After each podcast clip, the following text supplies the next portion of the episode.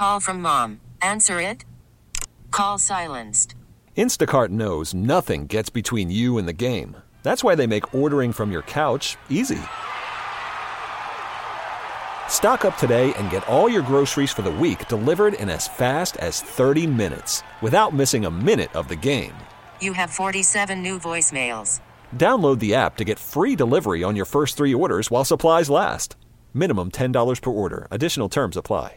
We really need new phones. T-Mobile will cover the cost of four amazing new iPhone 15s, and each line is only $25 a month. New iPhone 15s? Only at T-Mobile get four iPhone 15s on us and four lines for 25 bucks per line per month with eligible trade-in when you switch. Minimum of four lines for $25 per line per month with auto pay discount using debit or bank account. $5 more per line without auto pay, plus taxes and fees. Phone fee at 24 monthly bill credits for well qualified customers. Contact us before canceling account to continue bill credits or credit stop and balance on required finance agreement due. $35 per line connection charge applies. Ctmobile.com.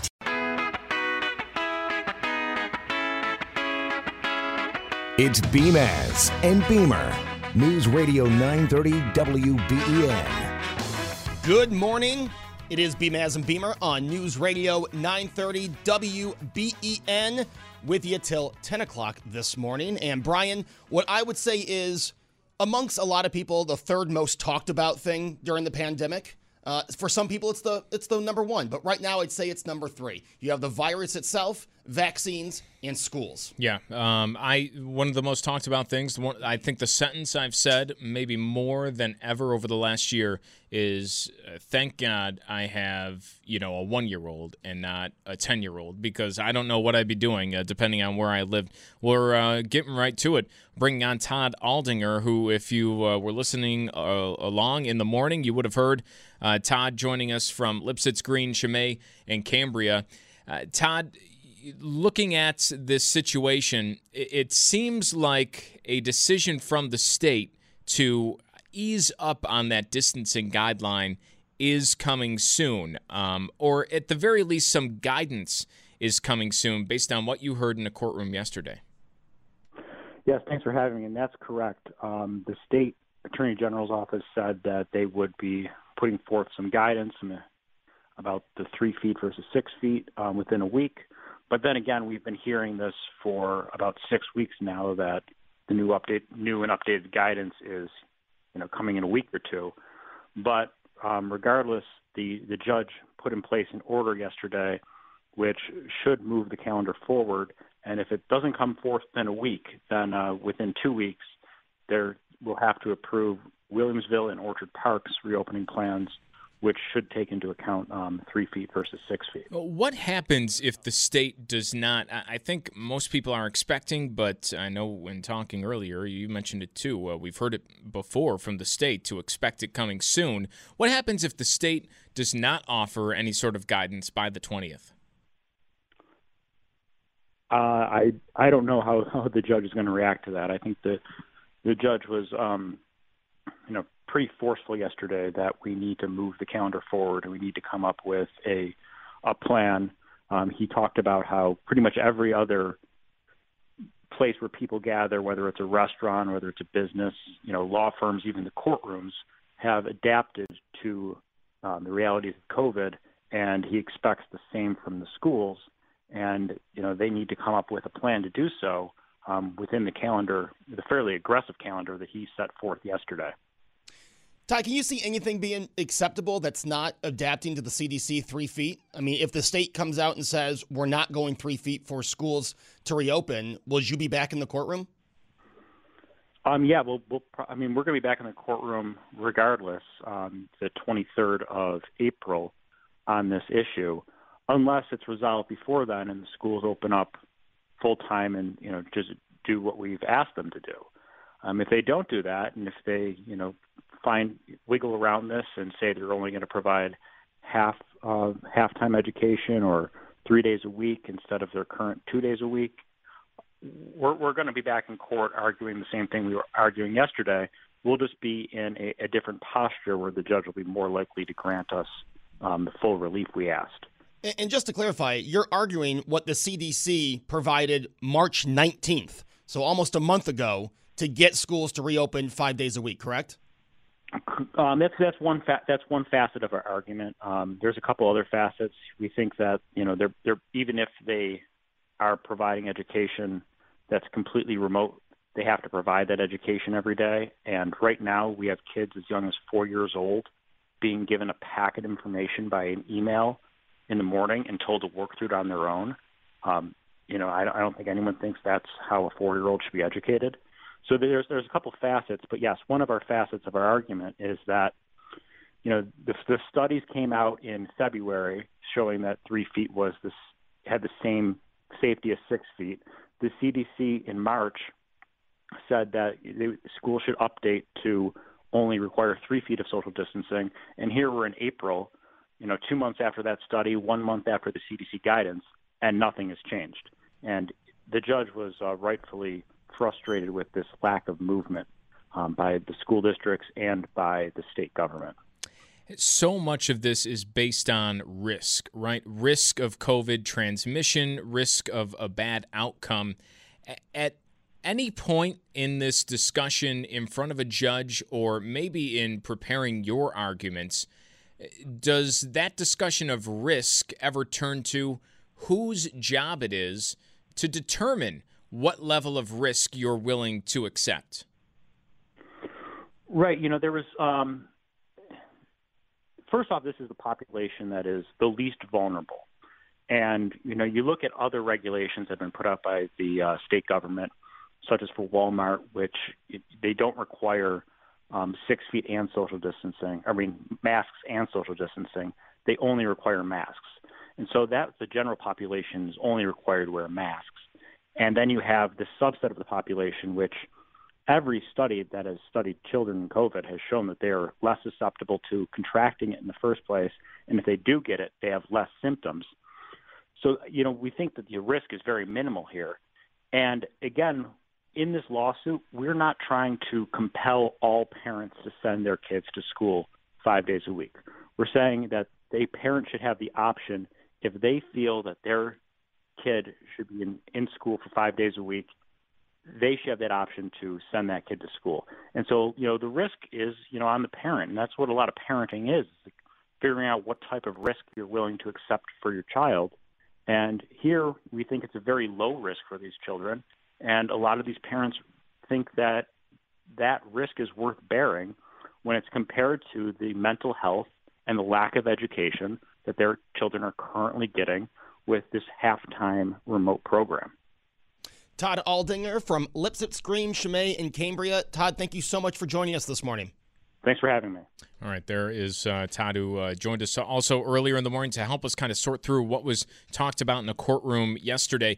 Uh, after that was talked about inside of a courtroom, it was talked about at a press conference in a totally different set of events. Erie County Executive Mark Poloncarz, Health Commissioner Gail Burstein sounding the alarm about COVID cases in kids who are going to school. They pointed to more cases being reported in schools, but when asked about if those cases are actually a result of kids being in school, well, here was the answer. Do you know the transmission rate of those 500 plus school cases? Do you know if they were transmitted in the schools?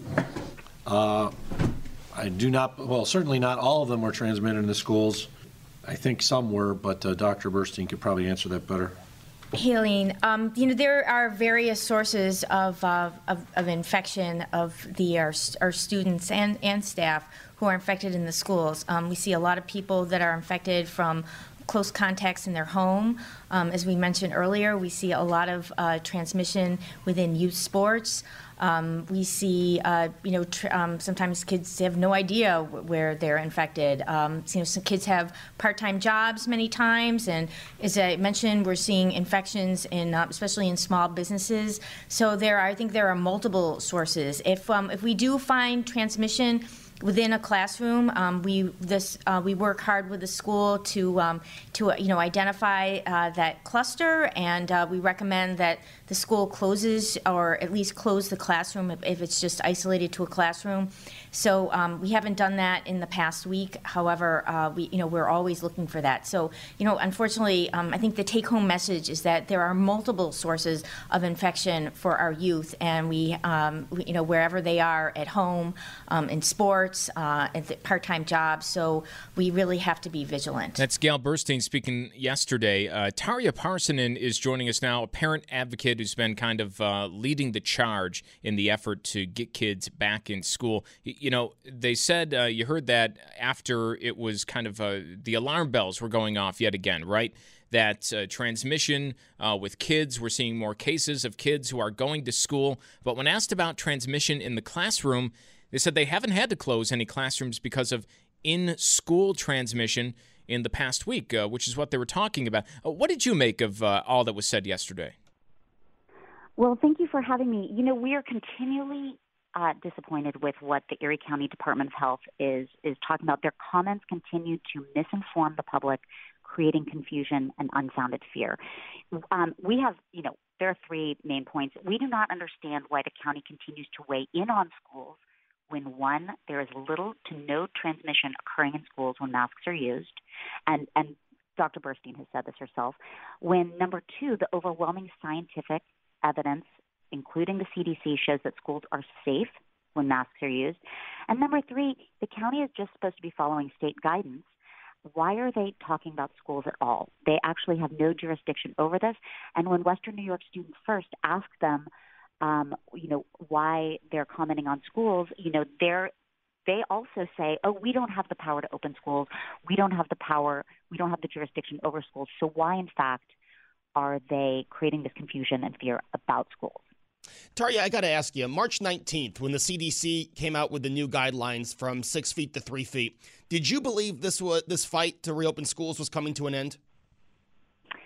You know, having advocated for science-based uh, open schools for many, many months now, I was thrilled that the CDC had done this, but uh, I knew this would not be the end of the fight. Um, and the fact that New York State has not adopted the CDC guidance is such a failure towards our children. You know, California adopted the CDC guidance the day after it was issued. I feel like we're one of the last states. It's no longer about science. It's no longer about safety.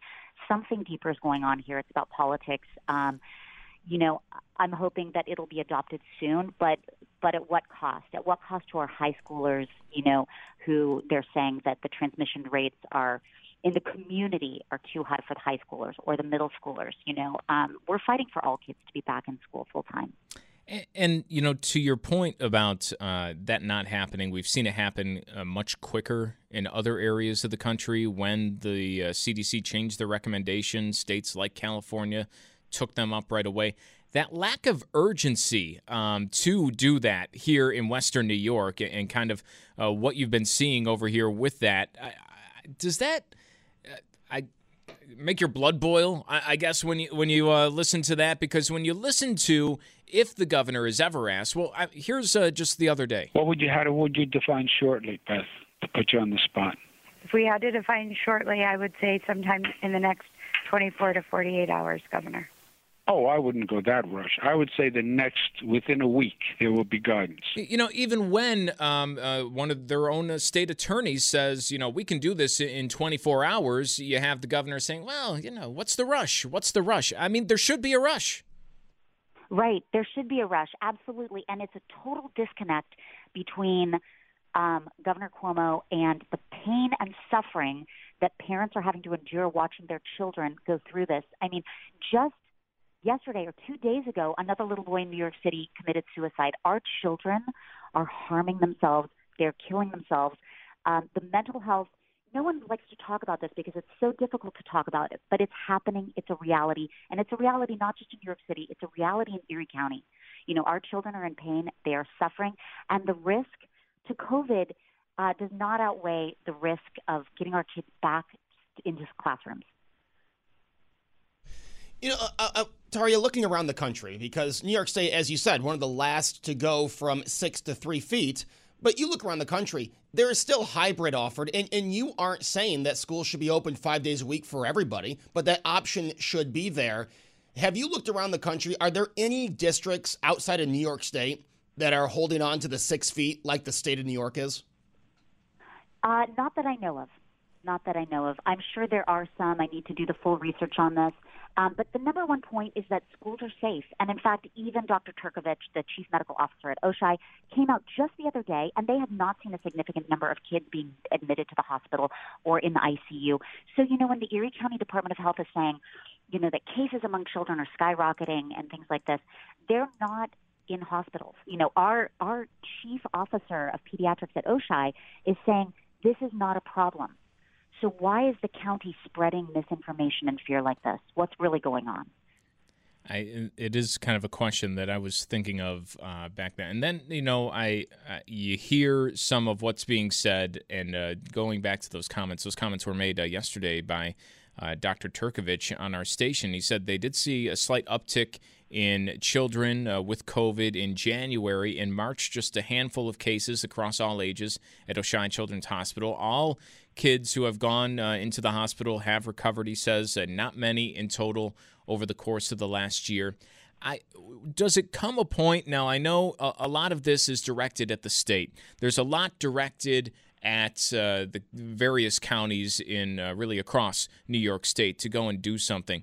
I mean, at some point, can't you know i think of like uh, what used to happen right in the old days like if the community is upset enough isn't it, you know, you, you gather the PTA or you gather a bunch of angry parents and you go to a school board meeting and you just yell a lot. And, you know, eventually your, your point kind of gets heard. And that's the way that things start to change is you make your voice known. I, I'm, are you maybe starting to wonder where that is on the local level in individual school districts and if that might be the way to make a difference? Absolutely. You know, we are looking for someone to lead. All we're looking for is leadership. And if that leadership can come from our school district level, you know, we're seeing counties right next door to us um, who are opening and who are taking matters into their own hands. Uh, they have not waited for um, New York State guidance, or they've um, gone under six feet with masks and barriers, still in compliance with the state, and they're taking matters into their own hands and they're doing it. But at some point, you know, I myself have been at every school board meeting um, that I've been able to attend, and as have many of my colleagues and other people in Western New York Students First. We all attend the board, board meetings. We all speak up. We're all writing letters. Uh, we do feel that our voices are going unheard, um, just in the fact that nothing's happening. You know. Tarja, let me ask you. Say that the state comes out with their uh, guidance, and it's not the three feet. Um, it's it stays at the six feet because I believe the state at one point was eight feet, and it would stay at six feet throughout the state. Would you continue with a district by district lawsuit and try to force individual counties, knowing that the state is going to stay at six feet? Well, that's a good question. Western New York Students First is not connected with any of the lawsuits, although our members are. You know, we support whatever actions we, you know, our members feel that they need to take for their children. So, yeah, you know, if they don't adopt the three feet guidance, that's unacceptable. We need to start following science. And let's go back to that first point. Schools are safe. They really are safe. And, you know, they're labeling cases in young people as COVID cases, even though these um, these cases did not come from schools. And in fact, the students are not allowed to attend school. So these are just cases in young people who are getting COVID from everywhere else except schools, is what's happening. And it's like labeling cases in older people as cases in restaurants or bars you know, when it actually it has nothing to do with the restaurants or the bars, right? These are just cases and people. Um, and schools are being punished for it. You know, why? For what reason? We need to look deeper in that. What do you think is uh, going to happen in the next couple of weeks? Do you see any major changes? Because it, it is tough to see at this point that something drastically changing to where, you know, all of a sudden more kids are going to be allowed in school within, you know, say the end of this month. Right. Well, optimistically, I'd like to see uh, New York State change its guidance, adopt the, the CDC three foot rule. I know that the Clarence district, the district that my kids are in, are ready to pivot and um, go back to school full time, except for high school. Of course, again, they're they're bound by this CDC guidance and the county guidance that uh, relates the community transmission um, to to danger in schools, which is a false narrative. Um, so you know, we're not going to be um, happy unless all of our kids, unless the kids who want to be back in school full time are allowed to be back in school full time. And that includes our middle schoolers and our high schoolers. They are people too. They are suffering, especially the high schoolers' mental health. You know, so yeah, it needs to be the fight needs to continue until everyone who wants to be back can be back. Tarja, I'm sure we will be talking to you uh, the next few weeks. Thank you so much for joining us this morning. Thank you. That is Tarja Parssinen, who is part of the fight to reopen schools here in New York State. And Brian, I always make this point when we're talking schools. You know, uh, high school Joe Beamer, not the smartest person. I mean, maybe 32 year old, not the smartest person either. I did hear you misspell a word yesterday. Oh, so. I thought everyone had forgotten. Um, but, you know, I, think about the troubles I had focusing in a classroom. I couldn't imagine having to focus on a packet or having to focus on a lesson that's on my computer where I'm surrounded by, you know, my game system, by the TV at home. I could not imagine doing school like this for a year and not having that one on one help face to face that I had that helped me get through high school and then college uh, so many years ago. Yeah, well, in many cases, it, it doesn't happen uh, the way that you'd hope it does. And, you know, I did hear one thing, and we'll play it for you here. This is uh, Dr. Gail Burstein yesterday. We're seeing it many, many more cases in young people, and we're seeing more transmission among young people too. So it's just, and we're seeing more sick kids. So it's just not a matter of kids don't get sick or uh, kids don't get infected. I don't have to worry about my kids. We have to worry about our kids. We have to play it safe we have to worry about our kids. Uh, we have to play it safe, she said. But, uh, you know, in talking about the safety, and my mind goes in one of two places. One, it goes, well, it's about time somebody said we have to worry about our kids because it seems like that's not happening. And two was, well, why start now? Because we haven't been doing that, it seems like, in much of the past year. We're taking your calls at 803 0930. Worried about letting someone else pick out the perfect avocado for your perfect impress them on the third date guacamole? Well, good thing Instacart shoppers are as picky as you are. They find ripe avocados like it's their guac on the line. They are milk expiration date detectives. They bag eggs like the 12 precious pieces of cargo they are. So let Instacart shoppers overthink your groceries so that you can overthink what you'll wear on that third date.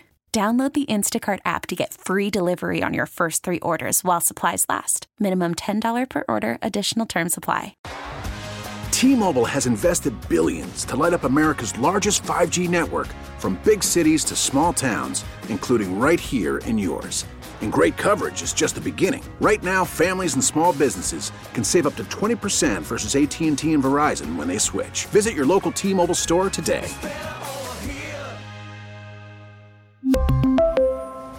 Plan savings with 3 lines of T-Mobile Essentials versus comparable available plans. Plan features and taxes and fees may vary. If your day sounds like we need the report ASAP. You deserve Modelo. If you've persevered through you deserve this rich golden lager with a crisp but refreshing taste. Or if you overcame. Two more reps, two more. You deserve this ice cold reward. Modelo, the Markable Fighter. Drink responsibly. Beer imported by Crown Imports Chicago, Illinois. It's 927.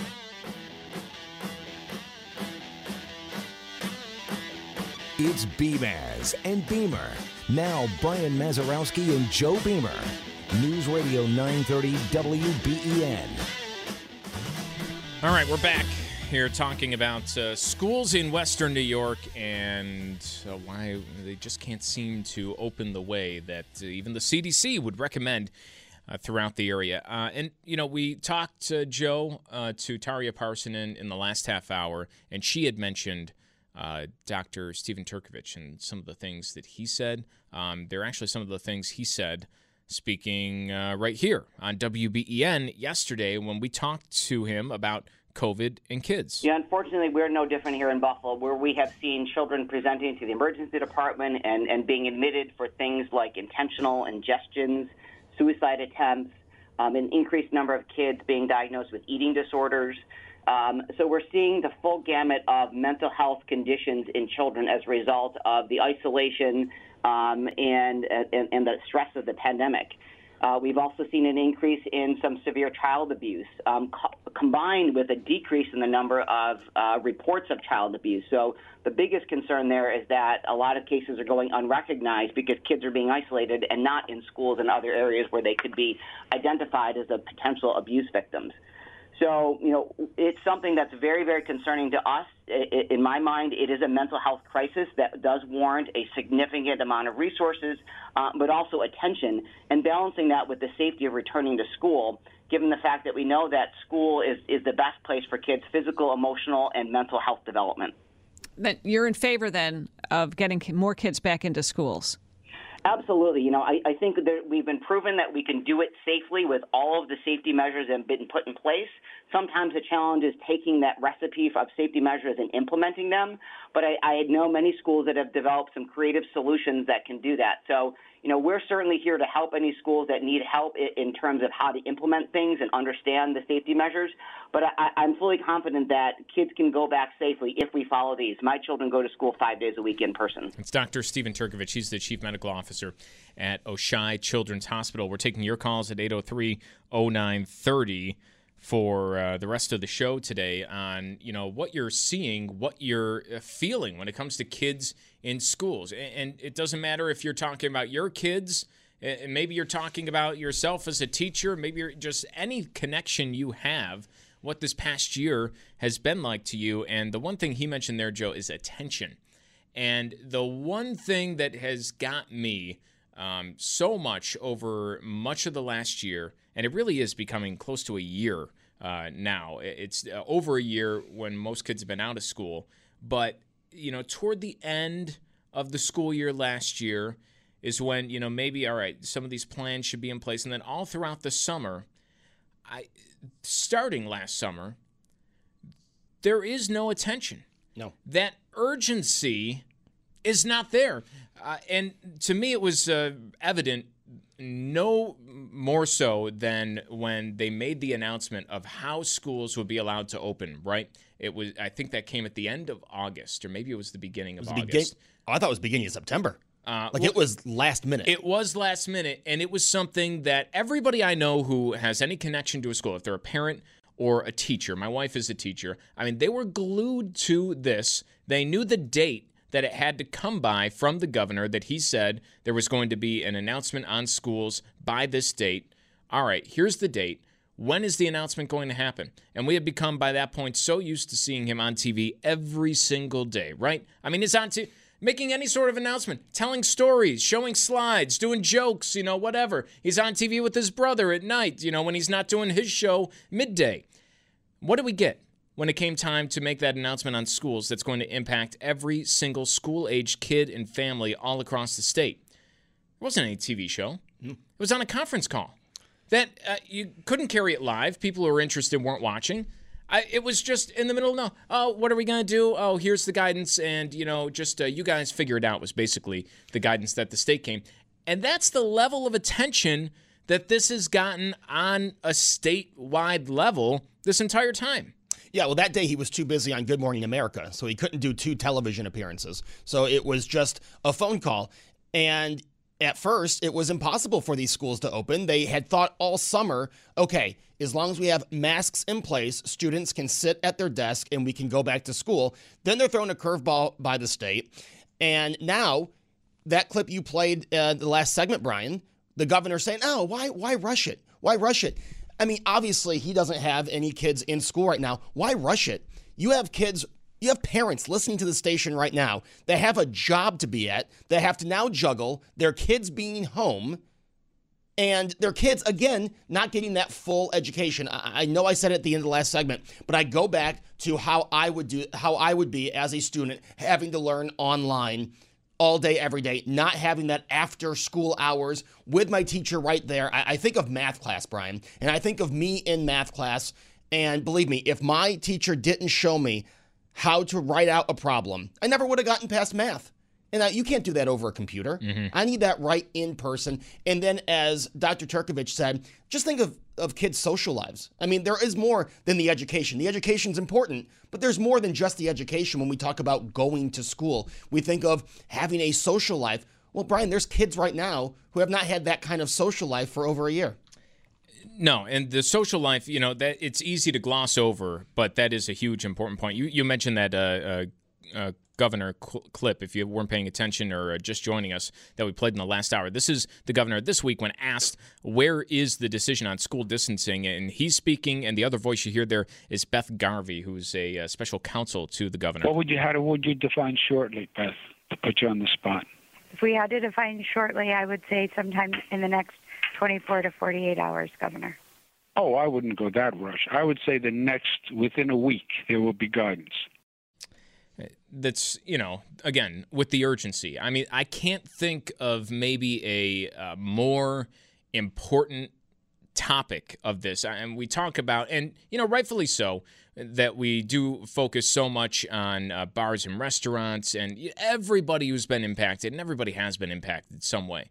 But I, I don't know if there's anything more important than where your kids are going to be every single day, what sort of quality of education they're going to get, especially in crucial years of their development. And that's the attitude that we're getting when it comes to making these decisions is, you know, we'll wait and see. And you mentioned that uh, on the, the social aspect of this, and we heard from Dr. Turkovich of what he's seeing day to day in a hospital setting at Oishei Children's Hospital. He says he's seeing the impacts of kids being isolated, of kids not being in school. And how is that presenting?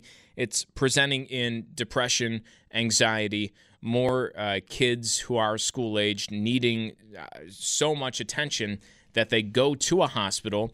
It has uh, resulted in suicide attempts. You heard Tarja Parssinen talk about right there. And this goes back before 2020 of uh, studies done when it comes to the social life of kids and how anxiety and depression is related to how often you're out, how often you're having that face to face interaction. And in all this, it's tough to draw direct correlations. But what they have found is an increased amount of screen time and a decreased amount of time spending time with your peers, peer to peer interaction would increase the likelihood that you're going to run into problems with those two things anxiety, depression, and maybe even an attempt at your own life when you're in some of those adolescent years. Yeah, and, and, you notice the one thing Dr. Turkovich didn't say was that they're seeing kids with COVID that have gone back to school in the hospital. That's not what he's seeing. He is seeing the effects of kids that haven't been to school, that have been, as Brian said, just sitting in front of a computer. And for years, what have we stressed? Don't have your kids sit in front of the computer for more than 30 minutes to an hour. I mean, when we were kids, Brian, don't play video games for more than 30 minutes or an hour. Go outside, you know, uh, talk with your friends, socialize with your friends.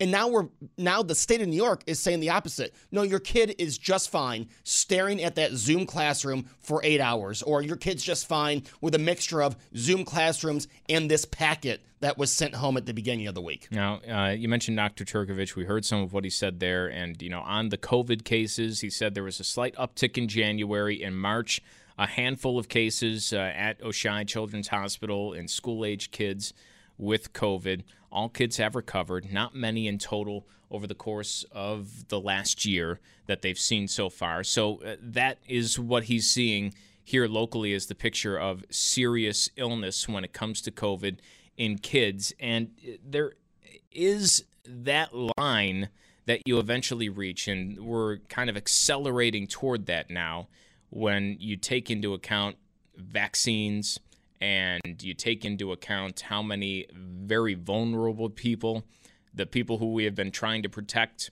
over the past year, have been vaccinated and are now protected from severe outcomes to COVID. There comes a time when the decision on how to accept risk gets flipped from being made for you to being you have the opportunity and the ability to make that yourself. You know, Dr. Fauci uh, was saying it was either early this week or late last week that the idea of a vaccine passport on a national scale is likely not going to happen. And that we heard at the very beginning of the vaccine rollout, you're not going to be forced to get a vaccination. Right. It's extremely it's recommended. I've been vaccinated, you've been vaccinated, but you you can't really force somebody to get that vaccine. And you are going to come to a point where if you choose not to get that vaccine, that is your decision, and that you are accepting whatever risk comes as a result of that decision. If you to choose to get that vaccine, that's your decision.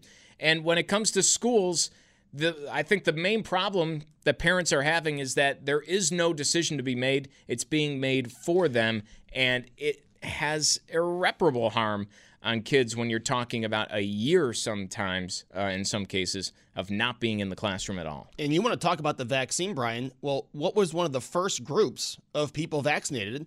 It was teachers. It was teacher staff members that were first in line to get the vaccine. So now we are here in April. Teachers have been getting vaccinated since February. I thought that was to get students back to the school, but like you're sa- like you said, that decision's still being made for the parents and for the teachers who have gone in line, who signed up, who got the vaccine, who most are now past the two weeks from being fully vaccinated. And here we are with the governor saying, why take only 24 hours? No, no, no. We'll have this decision sometime next week. Take your time. There's no rush whatsoever. And then, Brian, I think the school discussion branches off to okay, so say the governor next week comes out and says, all right, we'll go three feet. Districts start to reopen. Are you only going till mid June? Or do, do we now have to extend the school year because kids were out of the classroom so long? Kids were just online, not getting the full course of the class they were taking. Yeah, and uh, an important part of that is you mentioned the the vaccine, and then when it comes to teachers who have been eligible to get a vaccination for some time now. I mean, they were one of the first people to be eligible across New York State, and it, we know uh, we talked about it for many months. It is tough in a lot of cases to get that vaccination appointment. It's gotten easier as the months have moved along here, where vaccines have been available to whether it's an older age group, those uh, 65 or older, or teachers. And it was a while ago that we heard the governor talk about, well, how we want to get a handle, a report of how many teachers have had the vaccine to, you know, get a better um, idea of how safe it is, of what the big, uh, of what the danger is for teachers in a school setting, if they are protected. And that was a while ago. We still have not seen, if you look on the COVID tracker site that the state offers, they still have not reported that data uh, publicly. Uh, when it comes to the demographics, they have uh, a lot of different uh, by region, how many people. Um, it's broken down extensively by race, uh, but not by age, not by profession. Can you get that data easily on the state website? So you can't even really tell you know, if I, there could be schools out there right now that 80% of teachers have gotten the vaccine because it's been available, yet they're still closed and they're still talking about safety, uh, even though that it wouldn't be as big of an issue because of these numbers that we really don't know right now. Right, and 80%, as we know, that's the number from uh, Anthony Fauci that we're trying to get to. If most schools are at 80%, we really need to be getting kids back in the classroom. The Volkswagen of Orchard Park text board, 803-0930. Brian, someone texted in. Brian and Joe, my husband is a volunteer fireman. In one night last week, he had two suicide attempts by a 12-year-old and a 13-year-old. One was an OD of Tylenol, and another was an attempted hanging. So these are hitting close to home, as we hear on the uh, text board this morning. I, you know, like I said, the uh, the urgency it's it's not where eh, a lot of people say it needs to be. Is certainly not where a lot of parents and students uh, really want it to be uh, on this issue, and it's tough to see that uh, you know you have that still being a problem over here. Uh, 952 on WBEN. Hey, I just got this uh, coming through the email. You're a big uh, country music fan. I'm guessing you're an Eric Church fan. I am an Eric Church fan. He's coming to Buffalo. Saturday, September 25th. Wow. 2021. Ah, that's unfortunate. That's um well, I mean, it's a little bit closer than what I was expecting, maybe. Um, you know, the tour runs through spring of 2022, but he is coming to KeyBank Center. It's a uh, in the round concert, so that's you know maybe more people uh, even than what your typical concert would be. But that's pretty cool um, that you know we have an event like that. Hey, we don't have too much time here. I want to get Frank in Holland on WBEN. Frank, uh, what are you thinking this morning? I'm thinking that these schools need to open up. I'm going to college. My son is going to U Albany, and I know so many of the other kids in K through 12 need to get back to school. It's grossly affecting all of our grades, quality of life, student life, and quality of education. I am more used to virtual learning than my son, but the residency classes have been canceled as a blanket policy for SUNY Empire. And my most effective learning is in person, interactive with the teacher and the fellow students. My son was a Dean's List student before all this happened and then went to virtual learning, and he's crashing. He's even talking about resigning from school for a while because of it. You know, you're talking about the uh, setting in a college, and that's something we haven't really even focused on that much. I'm wondering for you and for your son, a, virtual learning setting, is it worth it uh, when all the classes are being done virtually? Do you feel like you're getting your money's worth? It's horribly not worth it because these professors, and I'll, I hate to say it, they're in the latter years of their educational training and everything, they're not used to bang zooming. I mean, just immediately, you've got to do everything by Zoom or Microsoft Teams.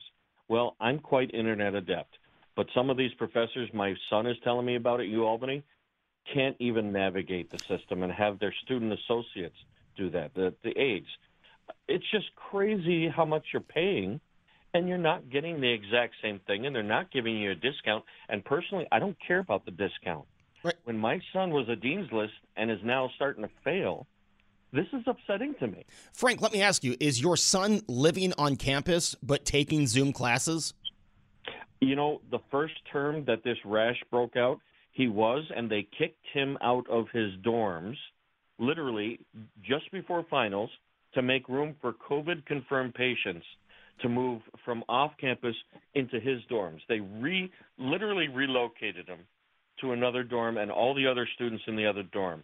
This term he's at home because why bother paying the exorbitant fees for room and board at a dormitory when you're not even allowed to go to class?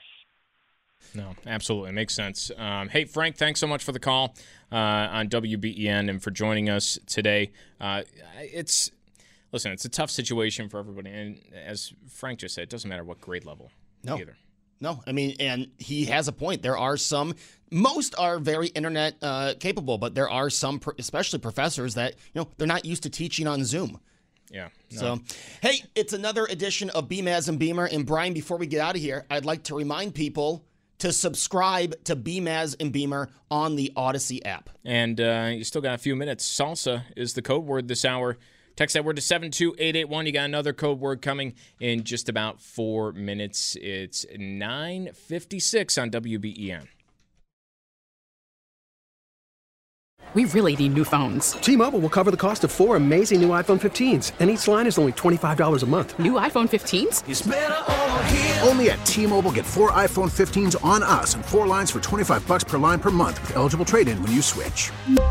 Minimum of four lines for $25 per line per month with auto pay discount using debit or bank account. $5 more per line without auto pay, plus taxes and fees. Phone fee at 24 monthly bill credits for well qualified customers. Contact us before canceling account to continue bill credits or credit stop and balance on required finance agreement due. $35 per line connection charge applies. Ctmobile.com. Oh, oh, vehicle's engine with a full synthetic oil change and save with Mobil 1 at O'Reilly Auto Parts. Purchase five quarts of Mobil 1 full synthetic motor oil and receive a $10 O'Reilly gift card after rebate. See store for details. With your Mobil 1 purchase, you'll also receive two times points during O Rewards Bonus Points Month at O'Reilly Auto Parts. Oh, oh, oh, O'Reilly Auto Parts.